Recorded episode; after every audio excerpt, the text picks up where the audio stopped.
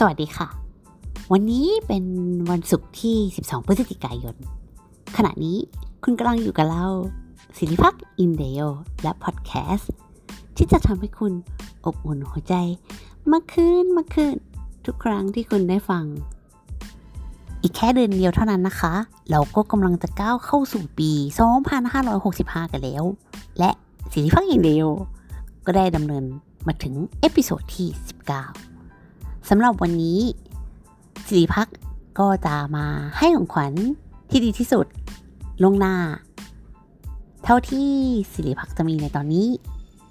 แล้วก็สามารถแบ่งให้คนอื่นได้นั่นก็คือ การแนะนำให้คุณได้รู้จักกับ Headspace Meditation Headspace Meditation คือแอปพลิเคชันฝึกทำสมาธิที่ดีมาก ๆ แล้วก็มีผู้ก่อตั้งอะค่ะ ชื่อว่าคุณ Andy Puddicombe อ่านอย่างนี้หรือเปล่านะ น่าจะอ่านแบบนี้ แต่ว่ามันเป็นแอปพลิเคชันที่จะต้องเสียเงินค่า Subscribe อะค่ะ ตอนที่ดาวน์โหลดมาเขาก็จะมีให้เลือกจ่ายตังค์เป็นรายเดือนหรือเป็นรายปีเนาะแล้วเราก็ไม่อยากให้คุณเริ่มจากการเสียเงินในทันที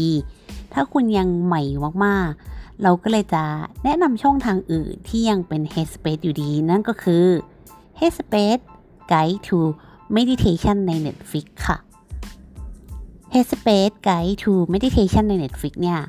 จะเป็นการดูผ่าน Netflix ก็คือถ้าคุณสมัครสมาชิก Netflix อยู่แล้ว ก็สามารถดูได้ฟรีในนั้นเลย มีทั้งหมด 8 ตอนด้วยกัน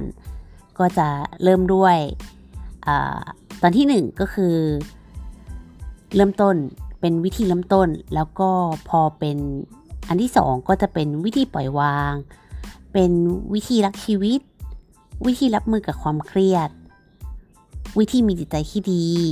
วิธีรับมือกับความเจ็บปวด วิธีรับมือกับอารมณ์โกรธ และตอนสุดท้ายในตอนที่ 8 ก็คือ วิธีบรรลุศักยภาพที่ไร้ขีดจำกัดของคุณ จริง ๆ เราชื่อมันไม่ได้เชยขนาดนี้เนาะ มันมีชื่อเป็นภาษาอังกฤษแต่ว่า พอเป็นภาษาไทยอะ่ะ มันก็จะดูแบบงงๆนิดนึงเหมือนกัน ซึ่งเราก็จะสามารถเลือกดูได้ทั้งแบบที่เป็นพูดภาษาไทยเลย หรือว่าพูดภาษาอังกฤษพร้อมกับซับไทย ซึ่งเราก็จะแนะนำให้ลองฟังแล้วก็ค่อยๆทำตามดู ทุกตอนดีหมดเลยค่ะ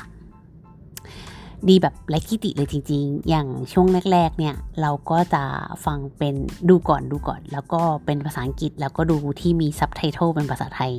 แต่พอจะเริ่มทำจริงอะค่ะ ก็ใช้วิธีการปิดเหมือน ความหน้าจอโทรศัพท์มือถือไว้ แล้วก็ให้พูดเป็นภาษาไทย เพราะว่าจะได้ทำไปด้วย แล้วก็จินตนาการไปด้วยพร้อมกันสำหรับศิริพักอินเดียแล้วเนี่ยคือ ถึงแม้ว่าใน Headspace เนี่ยคุณแอนดี้เนาะที่เขาเป็นเจ้าของอะค่ะ เขาจะพูดเกี่ยวกับประสบการณ์ตอนที่เป็นพระที่ทิเบต แต่เวลาที่คุณลองลองฟังดูอะค่ะ คุณจะรู้ว่า Headspace เนี่ยเขาไม่ได้จำกัดการทำสมาธิแค่ในศาสนาพุทธนะ เพราะว่าเขาไม่ได้พูดถึงความเชื่อใด ๆ เลย ไม่ได้พูดถึงการทำนี้ได้ดี หรือการสวดมนต์อะไรเลย สิ่งเดียวที่เขาพูดคือ การทำสมาธิและการแผ่เมตตา มีแค่นั้นจริงๆ ในทั้งหมด 8 ตอน ในตอนที่สิริพังอิเดโยได้ดูครั้งแรกอะค่ะ ก็ประทับใจมาก แล้วก็ไม่ได้ดูรวดเดียวทั้ง 8 ตอนเลยนะ ก็ค่อยๆทยอยดู แล้วก็บางตอนก็ดูไม่จบในหนเดียวด้วย เหมือนดูแล้วก็หยุดหยุดแล้วก็ดูอะไรเงี้ย แต่ว่าทุกตอนที่เราดูอะค่ะ เราค่อยๆฝึกทำไป เราก็จะพบว่าเหตุการณ์ที่คุณแอนดี้พูดถึงอะค่ะ ทั้ง 8 ตอนเนี่ย มันเกิดขึ้นในชีวิตเราจริงๆ อาจจะทุกวันเลยด้วยซ้ำที่มันเกิดขึ้น อย่างน้อยก็ในสัปดาห์ค่ะ ต้องเกิดขึ้นแน่นอน ซึ่งหลาย ๆ คนอาจจะบอกว่าเฮ้ยไม่นะ เราไม่เครียดเลย หรือว่าไม่ได้กังวลเลย หรือว่าอาจจะไม่ได้มีอาการเจ็บปวดด้านสุขภาพ สิ่งเหล่านี้ไม่เกิดกับเราเลย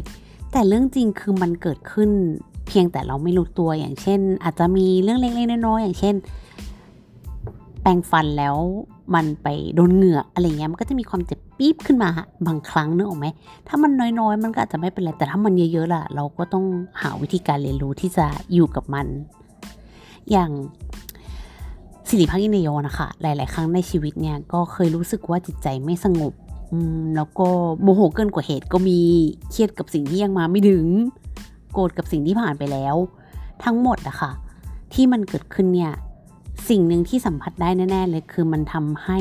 ไม่สบายใจ แล้วเราก็ไม่ได้รู้สึกดีกับสิ่งที่เกิดขึ้น หมายถึงว่าไม่ได้รู้สึกดีที่รู้สึกว่าใจไม่สงบ หรือว่าโมโหคนอื่น หรือว่ารู้สึกเครียดกับสิ่งที่ยังมาไม่ถึง ไม่ใช่ว่ามันเกิดขึ้นแล้วไม่สบายใจอย่างเดียว แต่เรารู้สึกไม่ดีด้วยที่เราโมโห คนอื่น คือรู้สึกแย่ แม้ว่าเราจะมีนิสัยกล้าหาญประหลาดอยู่อย่างหนึ่งคือเรากล้าที่จะขอโทษคนอื่นจากใจจริง ทุกครั้งที่เราเราทำอะไรที่รู้สึกว่ามันผิดเกินกว่าเหตุ อย่างเช่น เราคุยโทรศัพท์กับโรงพยาบาลแล้วเขาทำอะไรบางอย่างที่ไม่สมควรทำแม้ว่าเราจะ โมโห เกินกว่าเหตุ แล้วเรารู้สึกตัวค่ะ เราจะขอโทษเขาจริง ๆ ว่าขอโทษนะคะที่พูด ใช้อารมณ์เกินกว่าที่ควรจะเป็น เขาก็จะงงๆเรานิดนึงแหละ แต่เรารู้สึกว่าเราต้องขอโทษ เพราะว่าเราทำเกินกว่ากว่าเหตุตรงนั้นจริง ๆ อืม แต่เราก็คิดดูว่าแบบ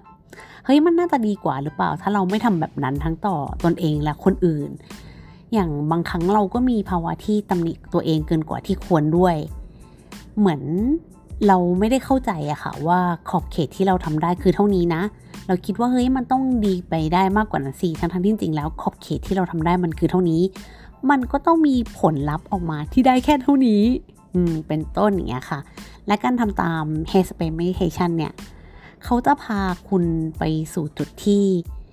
หลังจากที่คุณลองฝึกนะ คุณจะสัมผัสได้ถึงความเปลี่ยนแปลงของจิตใจเลยอะของทั้งจิตใจคุณและจิตใจคนรอบข้าง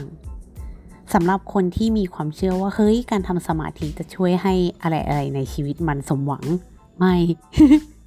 เราบอกเลยว่าการทำสมาธิอะค่ะสำหรับเราแล้วนะ ไม่ได้ช่วยให้มีเงินเยอะขึ้น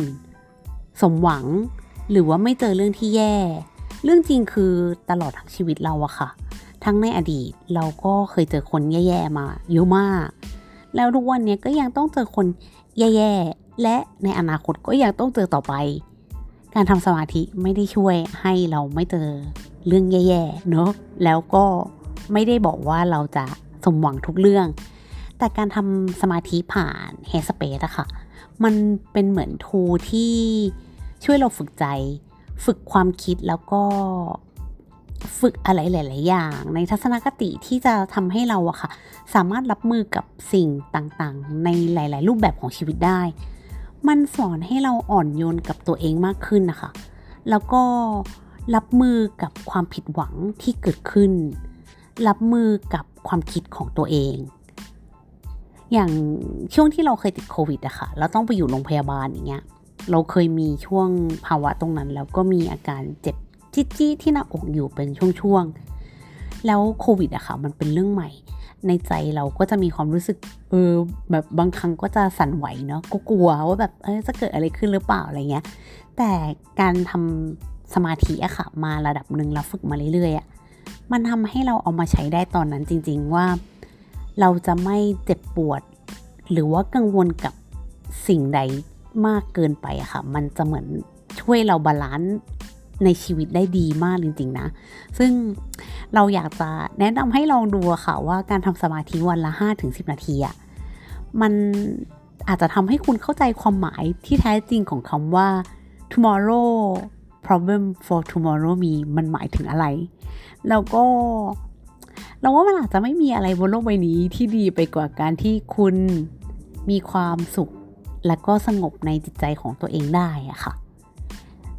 สำหรับวันนี้เราก็ขอให้คุณมีกำลังใจที่ดีเนาะมั่นคงแล้วก็เข้มแข็งในจิตใจนะคะ ลองไปใช้ Headspace Meditation ดูสำหรับวันนี้ก็สวัสดีค่ะ